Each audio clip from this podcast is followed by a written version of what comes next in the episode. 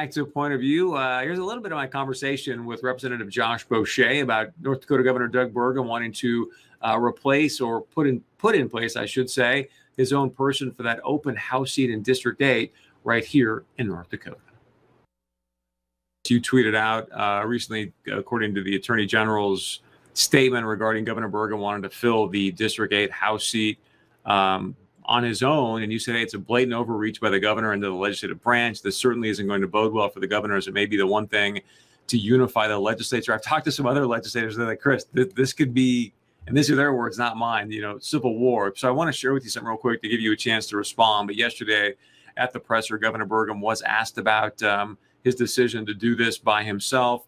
I spoke with the District 8 chair today. He has not spoken to Governor Burgum. He doesn't even know who this Wade gentleman is that Governor Burgum wants to put in position, but here's what some of what Governor Burgum said about why he made this decision. It was just felt a obligation to fill my constitutional duties in the governor's office, and it really wasn't about politics. It was ensuring that the people of District 8 have a great representative to represent them in the upcoming legislature. Josh, your reaction? Well. The fact that it happened first thing the day after the election without consulting even the chair of the community of the district that this impacts, this obviously has been in the works. The governor had a plan and he executed it.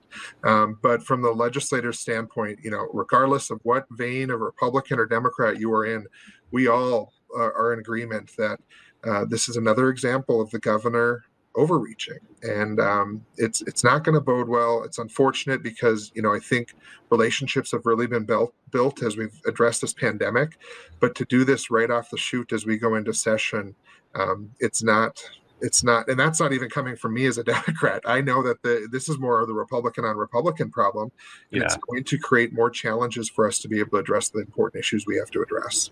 So he says it's his constitutional duty. I mean, the Constitution, I'm assuming, would trump statute. Again, you've got the AG opinion. I mean, I don't want to get too wonky legally here, but does the legislature just acquiesce? What's the plan here to have the legislature have their own separation of power?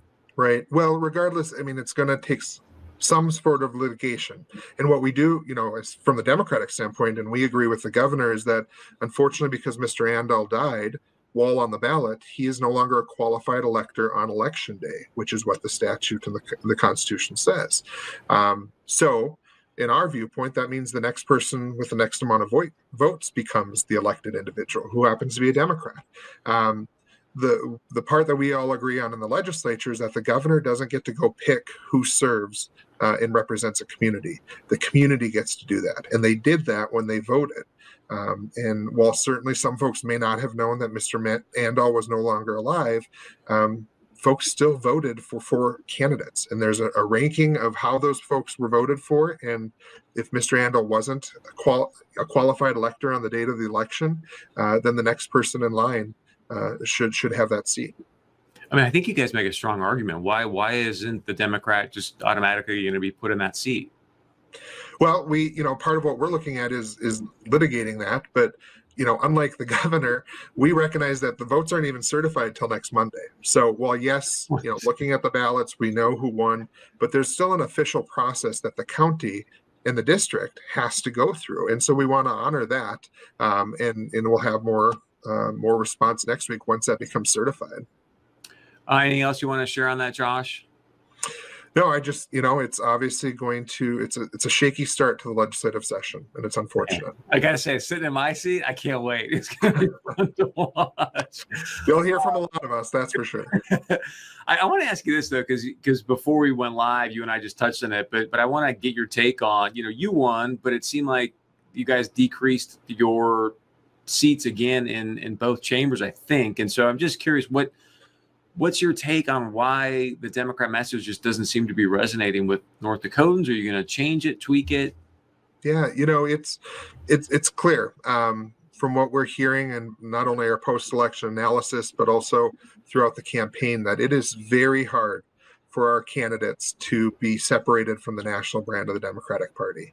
And in North Dakota, it's clear that folks support the president, and it's it's tough for our candidates, no matter how independent they are. I mean, you cannot get anyone more independent than Senator Larry Robinson, Senator John Grabinger, who will tell you like it is from morning to night, and then Jim Dotsenrod down in the Winemary area. I mean, these are three men who took care of their communities. They fought hard for the institutions and for the jobs that were down there and the people that comprised that community. They didn't represent a party; they represented the people.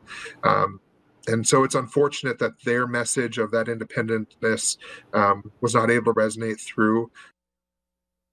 Thank you so much to Representative Josh Boschee, the North Dakota House Minority Leader, for joining us here today on a beautiful, beautiful Friday. So please share your point of view with us. What you heard there from Representative Boschee, you can email us, you can text us, leave us a voicemail.